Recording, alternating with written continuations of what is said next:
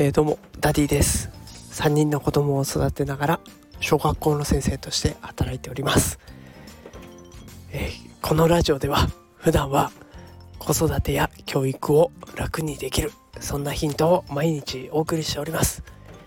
今日は勤労感謝の日にこそこそ話という テーマでお送りしていこうと思います。えー、誠に残念ながら今日勤労感謝の日ですが全く休めておりません。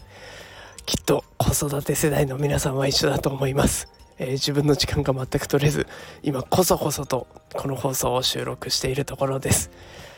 勤労感謝の日ってどんな日なんでしょうか？私にはよく分かりません。子育て世代の方もうひと踏ん張りです。また明日お仕事ありますよね。